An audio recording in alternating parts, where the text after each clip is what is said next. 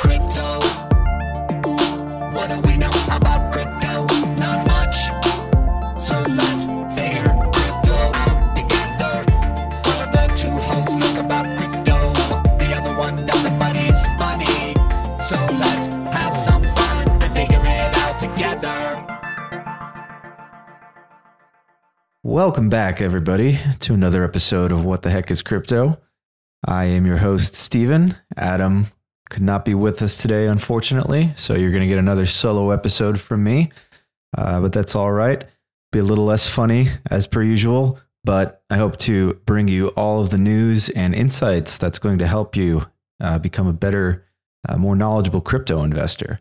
Now, we've been talking a lot in recent weeks about uh, crypto price, obviously, because it it has been falling rather precipitously since a little bear market rally this summer. But I don't think we've really ever gone into a lot of detail on on what exactly is driving crypto prices these days and and and what has been driving crypto price for not just 2021 where we've had a precipitous crash in the markets but but even in the decade decade and a half uh, before that so uh, my hope is that after today's episode uh, if you are just kind of staring at charts and wondering why the price goes up so high and and then down so low that you you have a little bit more context as to what the heck is uh, happening in the markets and and why uh, the coin prices are doing what they're doing.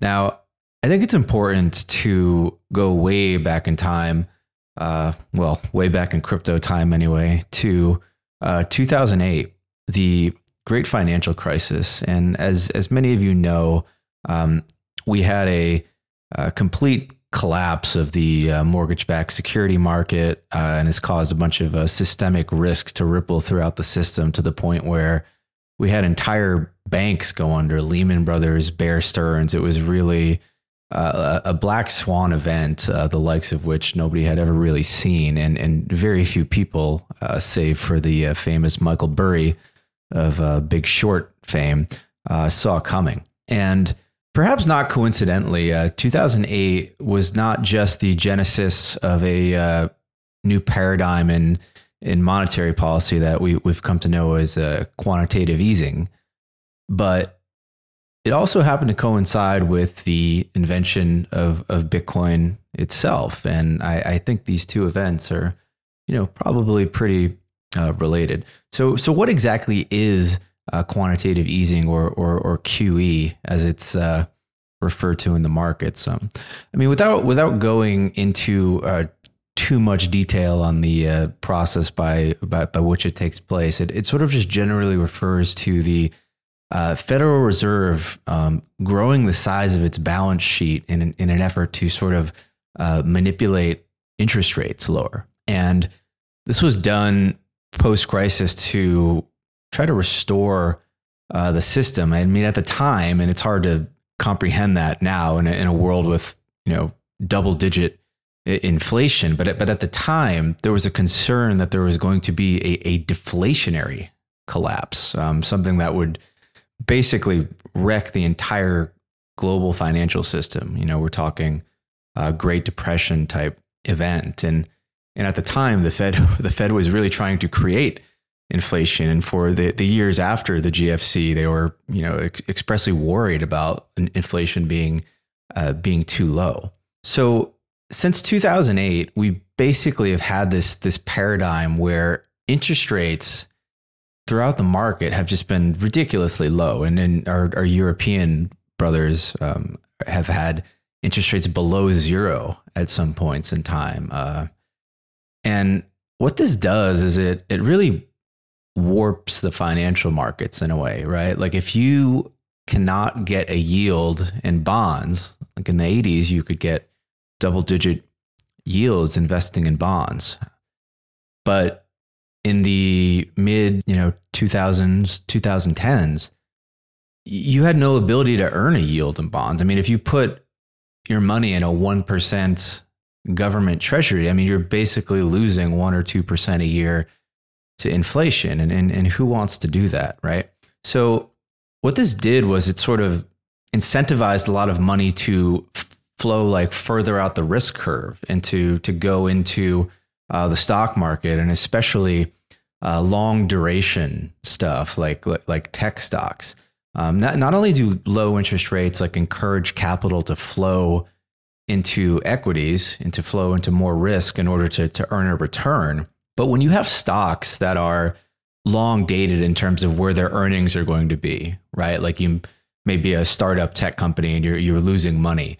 Uh, you don't have earnings, but you, your your growth is sort of projected out into earnings, you know, a decade or maybe even two decades into the future. Um, so these these small cap tech companies, because they are um, discounting cash flows so far into the future, they're very very sensitive to interest rates, especially the the the long duration interest rates.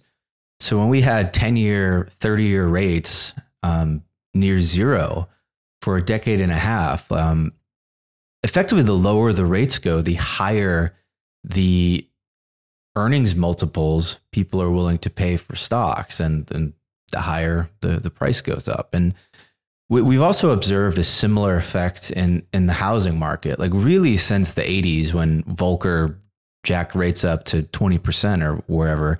Um, interest rates have effectively been basically down only since the 80s. And I think you really see the effect of this in in the housing market. Rates that are sort of always declining. If you think about what it means to sort of buy a house, like most people are buying houses on the basis of their mortgage payment. Uh, if they can afford six thousand dollars a month, they will look for a house that um, you know has has a mortgage payment payment of six thousand dollars a month, and that may be yeah maybe a half a million dollar house when the interest rate is 6% and it may be a million dollar house when the interest rate is is 3%. Um, so as interest rates keep going lower and lower and lower over time, uh, the mortgage payment for the same house goes down. And as the payment goes down, there's sort of more demand from people at that payment level. And that demand ends up pushing the payment back up to that same level. But what it does is it pushes the value of the, the home higher. So we've had effectively like three or almost four decades at this point of just up only housing, right? Which has been largely driven by this this sort of centrally guided interest rate policy, and that that same interest policy, right, has also caused a phenomenal stock market bubble, especially a bubble, you know, reminiscent of the the uh, early uh, tech bubble in in tech companies and and, and equity. So so what what does this all have to do with crypto? Well, it's important to understand as a as a crypto investor that Bitcoin is not a particularly old asset, right? Like as I said earlier, it was it was created in in 2008, 2009. You know, first became uh, known about and and and mined.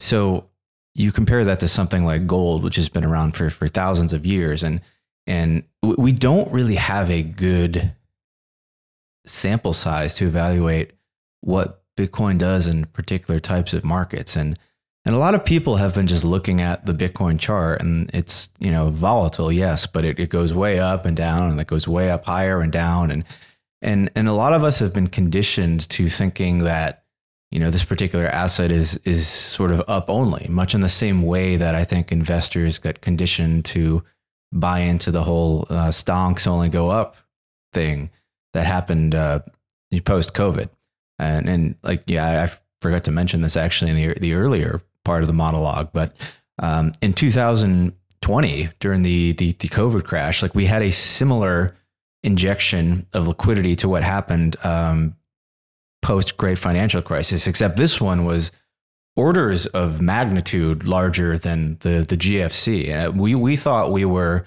injecting liquidity after the Great Financial Crisis. People were freaking out over how much uh, liquidity was injected into the system back then. And but what, what we did during COVID and what we did worldwide during COVID uh, just absolutely dwarfed what happened, uh, you know, 14, 14 years earlier.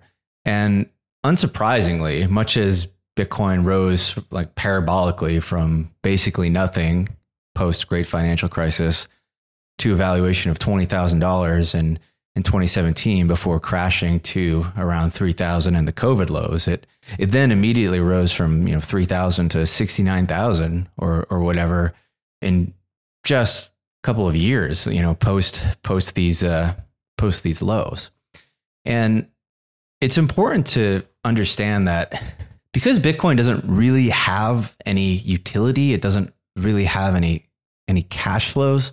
Um, it really is a, a, speculative asset, in spite of what most you know Bitcoiners will will sort of preach.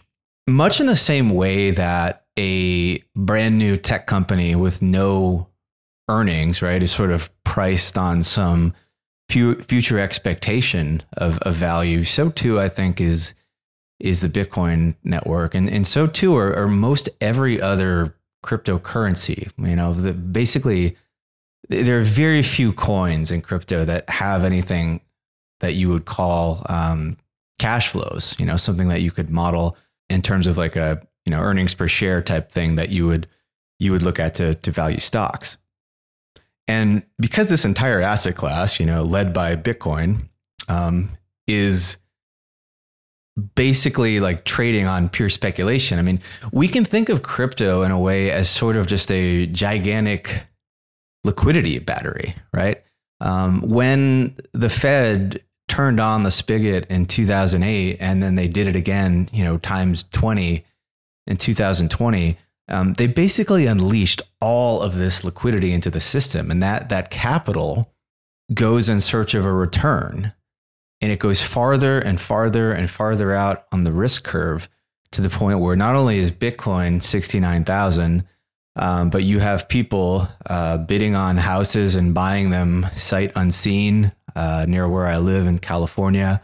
You have people uh, spending uh, over a million dollars on NFTs that are little more than just words on a black background and you know monkey pictures that people minted for a couple hundred bucks go into the millions in valuation and dog coins spin off new dog coin clones and Elon Musk goes on SNL and and and shills Dogecoin and Dave Portnoy becomes a, a, a day trader.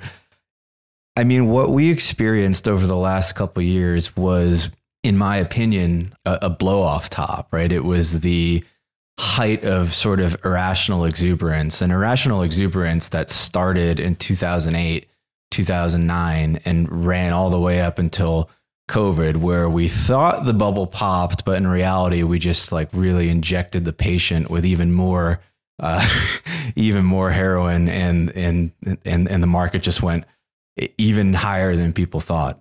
So here we are at the end of the last crypto bubble in November. Once again, Bitcoin is sixty nine thousand. Everybody sort of thinks there's some uh, new paradigm here. The Fed can't really ever raise interest rates again because uh, you know the government will collapse or whatever reason, and you know people are calling for uh, million dollar price targets on Bitcoin and and uh, you know six thousand on on the S and P, and you know everything is uh, is great. Everybody's having a good time.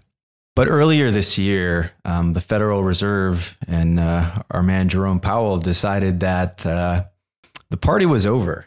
Uh, inflation, it turned out, was was not transitory, according to the Fed, and based upon lessons we learned in the the 70s, um, the the Fed basically decided that uh, we had to get inflation under control um, because if we didn't bring it down, uh, inflation could become persistent and and sticky and just be with us for you know for you know over a decade, if not longer, and and and this would be a, a very painful result for the markets. Uh, the idea that it'd be better to just cause some short term pain and and bring inflation back to a normal level, and then and then everything can kind of uh, move on from there rather than dragging it out for for for multiple decades. Right now, initially the market did not really believe what you know Jerome said he was going to do, and you know, even when he hiked a little bit, I mean, stocks took a little bit of a hit, crypto took a little bit of a hit,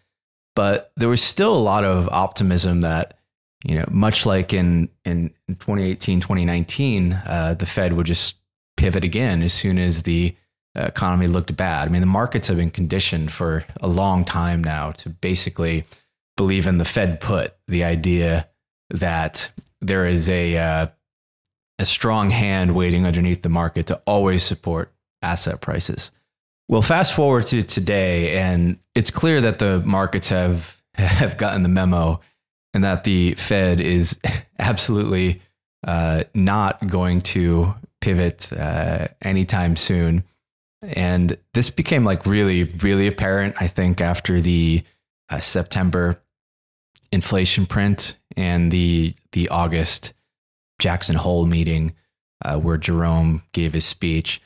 Uh, in in the summer, we we had bottomed for a bit. Uh, there was a quite magnificent bear market rally, um, but the inflation print in in September and the Fed commentary made it made it pretty clear that not, not only were short term rates going to go higher, but they were going to go higher for a longer period of time than the market had been uh, pricing in. And, and not surprisingly, you saw most all of crypto kind of crash again. Ethereum went from you know 800 to 2000 and then crashed all the way back down to uh, the mid 1200s pretty pretty quickly as this uh, correction took place. So so so why does this affect crypto in, in the way it does? Well, well, as I said earlier, because most of crypto is like a purely speculative asset that doesn't have any ties to cash flows, right? Like if you're buying Solana, there's no real way to model what Solana is worth, right? It's not like by holding Solana, you are entitled to earnings as a shareholder. The same is true with with with Bitcoin. When you hold Bitcoin, you you don't you don't get any earnings, right? it's kind of similar to commodity like like oil. Like oil doesn't necessarily have earnings attached to it, but unlike Bitcoin, unlike you know a lot of these cryptos, although you could maybe make an argument otherwise, but for the most part, the, these items not only don't have earnings, but they also don't really have utility. Or if they do have utility, their utility is just so marginal in terms of their value composition as a, as opposed to like all of their their speculative value. So effectively, in order for the price of crypto to keep going up, because there are no earnings to support the price, what happens is that price just simply goes up as liquidity comes into the market. But when liquidity is withdrawn from the market, because there are no earnings to support price, well, pr- price price crashes. And what the Fed is doing by hiking rates is effectively withdrawing liquidity from the market, right? And not only is the Fed hiking rates, but they're also engaging in something called quantitative tightening. They are um, basically winding down their balance sheet. This very same balance sheet buildup that was like supporting asset prices for many, many years is now being wound down. So you have a lot of things that are now a headwind to to equities in crypto. And, and it is important to note that in spite of what people tell you about Bitcoin, it, it, it seems to basically just be like a sort of uh, leveraged version of, of owning the NASDAQ or any other tech stock, right? And what's happening right now is terrible for tech stocks. They have their earnings out in the future. They're a long duration asset and they're getting wrecked by these, these, these high interest rates. Um, so not only is, liter- is, is liquidity literally being withdrawn from the market via via QT, but this whole process of like interest rates going up is is is also just bearish for stocks, right? Like why why would you own a very risky stock when you can earn uh, four uh, percent right now in a five year Treasury, completely risk free? So as these interest rates go higher and higher and higher, more and more people look at the markets and go, hmm, wait, why do I want to buy this stock that's going down that's risky? Why wouldn't I just get 4%, 5% in a bond? And a lot of equity, excuse me, a lot of uh, liquidity moves out of markets into these other assets. We have this this this rotation from from risky assets into into less risky assets. And compounding this problem now um, we're sort of not only just withdrawing liquidity from the market, not only going through a normal downturn, but the, the US dollar is, is now rising so precipitously that we are sort of on the verge of causing a, a, a worldwide financial crisis. In fact, this week, the uh, Bank of England announced that they were effectively engaging in you know what is what is basically like short term uh, quantitative easing because um, because interest rates on on gilts had, had moved so rapidly, like uh, trillions of dollars of funds and, and pension funds were, were now uh, under threat of going uh, going going bankrupt. They're over leveraged in in the bond market, and the bank had to come in and basically buy bonds in order to keep the rate down to avoid uh, a, a complete blow up in the system. So I don't think I have to tell you that uh, you know worldwide solvency crises, uh, currency crises are, are probably not good for the stock market, and as a result, they're they're probably not good for for crypto. And I think 2022 has just been a really difficult time for all investors because no matter what you've owned, you've gotten absolutely destroyed for the most part. Stocks are way down. Bonds, you know, which people think of as being this sort of safe haven asset, are down like 20, 25% on the year, I believe. Um, the sort of 60 40 portfolio that everybody used to talk about, um, stocks and bonds, right? That's gone totally out the window. It used to be that bonds would kind of carry your portfolio when stocks went down, and you know they sort of went hand in hand as a diversifier. But now everything's just going down together, and I think that's because we are now like in this just massive deleveraging period, right? So for a long time since 2008, 2009, we have been pumping all of this juice into the system and it's given us, you know, the likes of of of, of NFTs and and and, and ARK and and Tesla bubbles and and Bitcoin going from pennies to sixty nine thousand dollars, right? And that was never sustainable. And it's important to note now that like this bubble has to deflate. And it's possible it deflates a little bit, but then they kind of fire up the money printers again and and we, we go back up. But like ultimately, at some point, um, there there has to be some sort of um, release valve in the system here because w- what is happening is is simply not sustainable. I mean, you've had great investors like Stanley Druckenmiller, who the other day said uh, he he doesn't own anything, doesn't see the point of anything other than cash right now. I mean, he said that he could see the stock market uh, break even for for ten years, and and and if you are new to crypto, right, you've never been through a bear market, you, you may not know what it's like to uh, have your coin go down 97%, right? And you may think that when your coin is down 80%, that's, that's the bottom, but you, you're not aware that like you can keep cutting that in half over and over and over again. And it can get pretty, it can get pretty brutal out there. Um, so definitely be careful with what you're doing.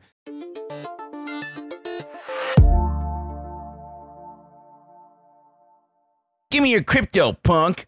Uh, I don't wanna. Boom, boom, boom. Damn it. I wish I, I wish I didn't give him all my crypto.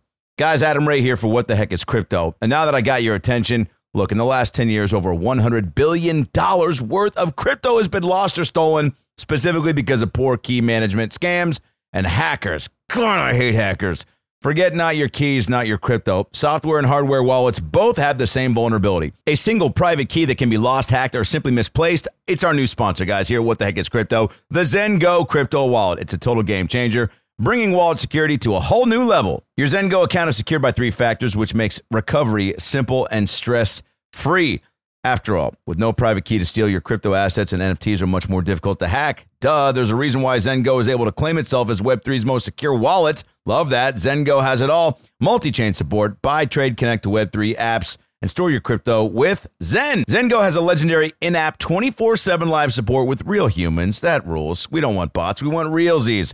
Here's what you do ZenGo is the most secure Web3 wallet out there and the best place to keep your crypto, NFTs, and assets secure. So, if you want to get a part of this, which I know you do, because look, it also it's fully recoverable using their biometric recovery kit. Get started right now, zengo.com slash Adam, and use the promo code Adam to get 20 bucks back on your first purchase of $200 or more. That's Zen, Z-E-N, go, G-O, dot com slash Adam, code Adam for 20 bucks back on your first purchase of $200 or more. Terms and conditions apply. See site for details.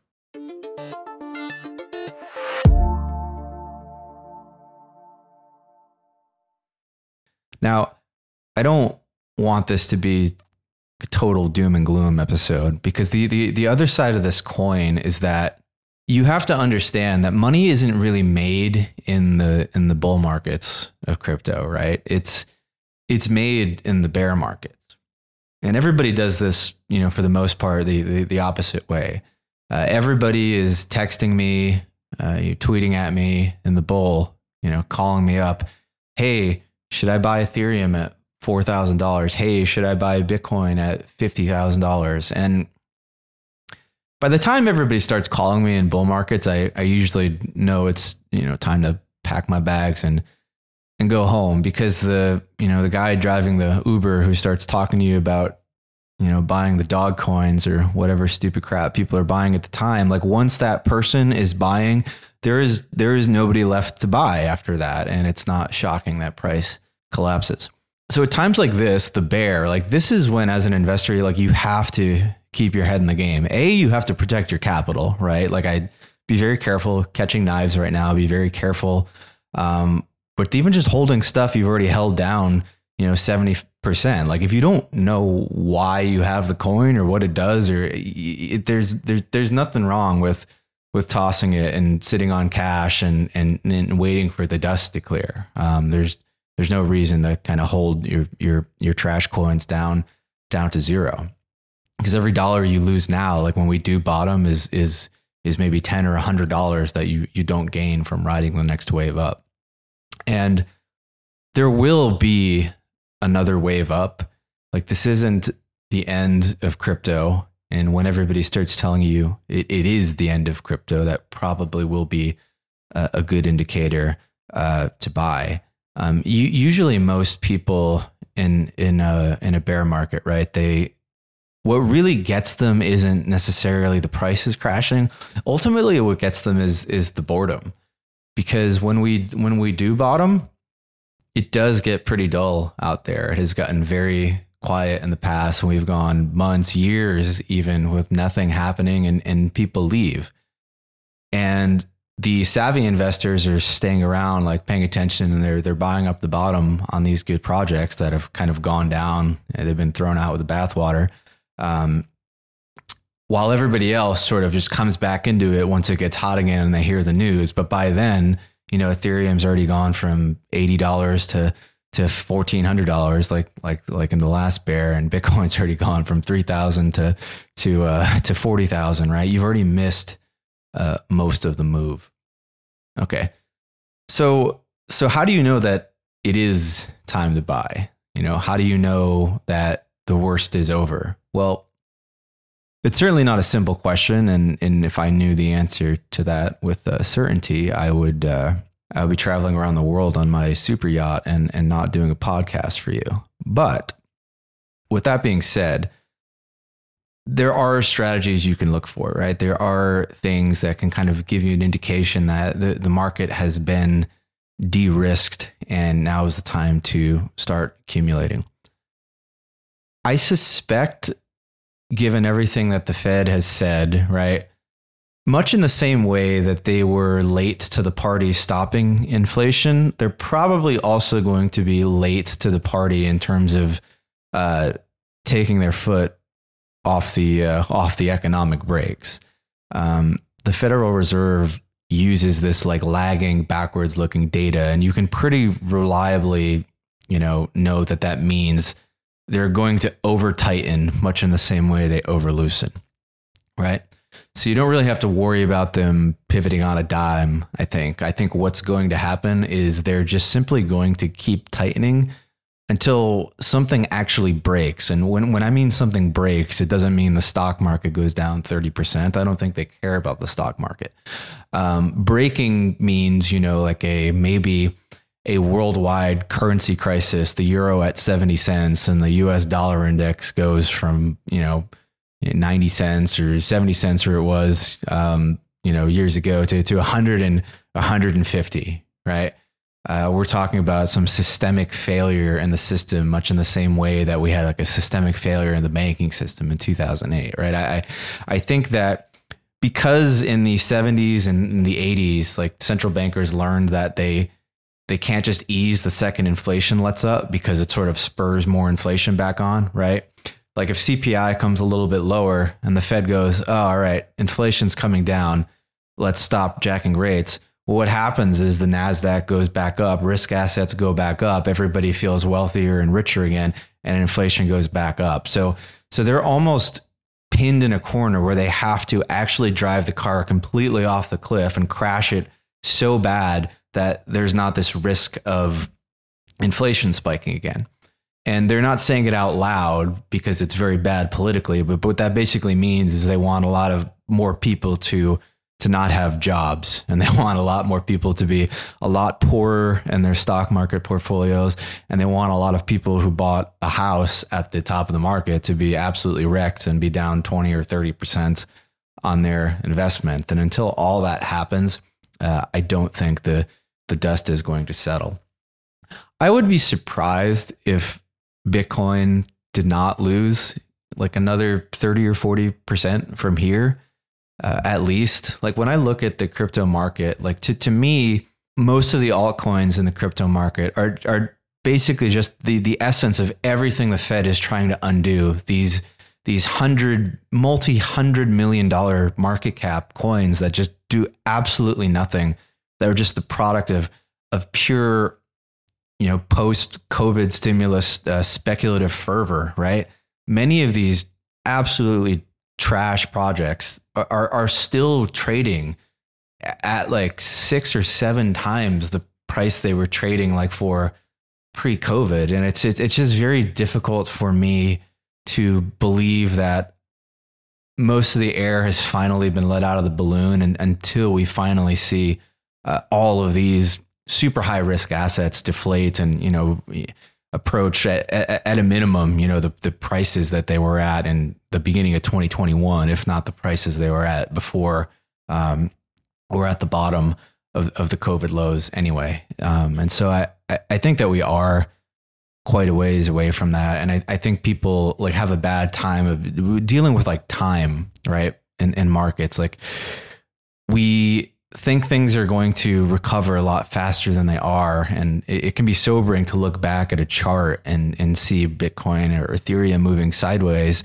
and look at that and go like, oh my God, that was that was 18 months of nothing from the point where everybody was like, hmm, maybe this is maybe this is the bottom. And and, and most people can't uh, stick around that long.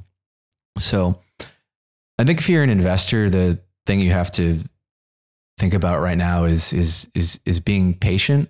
Most of all, I I think that, like I said, the the Fed will pivot at some point, but only when they're forced to, only when things are so bad. And the problem with investing in crypto right now is that if you don't think rates come back down until something breaks, something breaking is also not bullish for crypto, right? So in between in between crypto going back up and the current point in time, there also has to be this sort of like cataclysmic event, which is similar to the way COVID caused, you know, crypto to almost go to zero. This too could be super, super, super uh, negative for crypto prices, right? So you're sort of better off waiting for that event to happen, to wait for not only there to be blood in the streets, but for you know people to be literally on their way to to, to clean up the mess. Um, that's when you want to really start uh, mashing the buy button again. But with that being said, it's important to realize that macroeconomics is is very difficult to predict and and everybody who tells you that they know what is going to happen 6 months from now in the world is is probably full of crap and you you have to look no further than just the predictions most people were making, you know, a year ago about the present day uh, to see that uh, you know these uh, these macroeconomists or forecasters are, are are notoriously poor at being able to predict exactly what will happen in the world. And because it's impossible to know for sure what's going to happen, when you have an investment that you believe in for the long run, right? Like, you know, something like Bitcoin or, or Ethereum, you know, something that I, I really believe in for, for the long haul, um, I never want to sell all of my Ethereum, and I always want to be buying like a little bit, even if it's five or ten percent of my allocation, because because I, I, I could be wrong. Everybody could be wrong right now. Like we could have already seen the bottom. I, I don't think it's likely, but you you have to realize that it's certainly possible. And if it's ten percent or twenty percent possible, then maybe you should have ten percent or twenty percent of your market uh, of your money in the market right now, just in case that that is in fact the uh, scenario that we're seeing. So, yeah, I hope that was helpful for you guys. I mean, I, I, guess in summary, realize that if you're investing in crypto, what you're really doing is going long liquidity, and we are in a negative liquidity environment. Um, and it's it's bad for literally all assets. Everything is going down. Bonds are going down. Oil is going down. Gold is going down. Stocks are going down. Uh, your crypto is more likely than not going to keep going down because it is basically a liquidity battery. It goes up with liquidity, it goes down without liquidity. With that being said, we've talked about this a little bit on the pod before, um, but I want to preach it again because in in the whole crypto landscape, there is one coin now that is is separating itself from this idea that the price is nothing more than the inflow of capital coming in and the inflow of capital going out.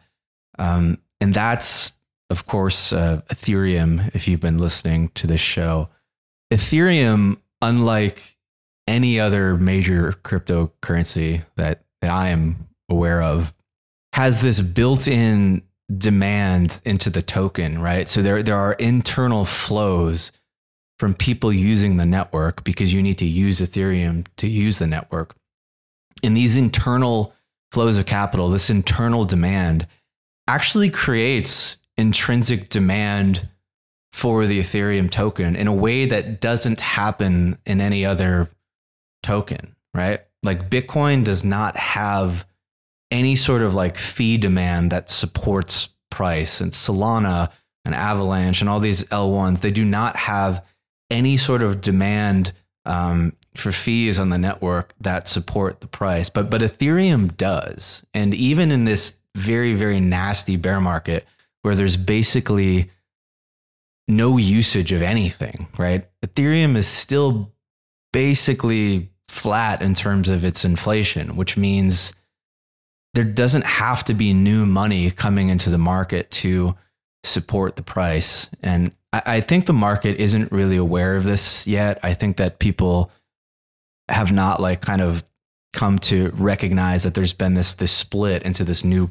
kind of crypto that didn't exist before, right? There's sort of like Ethereum, and then there's everything else now in terms of in terms of like the the tokenomics, if you will. And I suspect that smart money is going to be accumulating Ethereum um, during this bear market very, very, very heavily. And I, I think that you know I don't I don't know if we're going to go to a thousand or seven hundred or even sub four hundred, but but I but I can tell you that uh, I will personally be buying all the way down because I think on a you know five or ten year um, time horizon, uh, Ethereum is really going to differentiate itself from every other coin. Um, and when the usage of the the network does start going back up in a bull market, as it as it always does, um, suddenly those flows are going to be more apparent, right? Like the merge was a couple of weeks ago and two weeks of reduced selling pressure on a coin, right? Like, so the merge, I think, reduced selling pressure by probably like 20 or 25 million dollars a day on Ethereum. And while that sounds like a lot of money, um, I think the daily volume of Ethereum is something, something like $20 billion or two or $20 billion. I don't know, a very large, very large number. And, and 20 million is sort of like a drop in the bucket over, you know, a, a day or two days or even a week. Um, but $20 million in reduced pressure every single day for 180 days, 365 days, 720 days, a 1,000 days, like pretty soon that starts adding up. And I think you're going to start seeing it in the charts. And then when people see that, you know, they're, they're, they're going to start piling into this, this asset. So, so yeah, my, my personal philosophy right now is that I don't really want to own much of anything. I think everything's going down. I want to be sitting on a lot of cash. I want to be in a position of power to uh, buy assets, whether that be crypto or stocks or, or, or whatever, um, at the bottom and not be in a position where I have to sell stuff I already have in order to, you know, not get liquidated or, or, or pay bills. Because even though it's, it is like a bit of a dark time out there for, for investors, um, for those of you who are savvy and who, who do have patience and, and, and who have cash, uh, I do think the next three, six, 12 months, however long it takes, are, are going to be incredible uh, generational opportunity that we're all going to look back on, you know, five, ten years from now and be like, wow, uh, that was a, that was a hell of a time to buy stuff. Anyway, Hope you guys liked this episode. I know it was a bit of a long and uh, wonky monologue, but hopefully you learned a little bit of uh, something about crypto and, and macro. Uh, if you enjoyed this, uh, be sure to give me a follow on Twitter. Uh, I tweet informative stuff. Uh, you can find me there at uh, at Stephen Cesaro. That's S T E P H E N C E S A R O. And if you uh, like the show, have any thoughts, questions, uh, feel free to feel free to send me a message. Anyway, have a good week, guys, and uh, hopefully I'll be back with Adam next week and a little more comedy for you.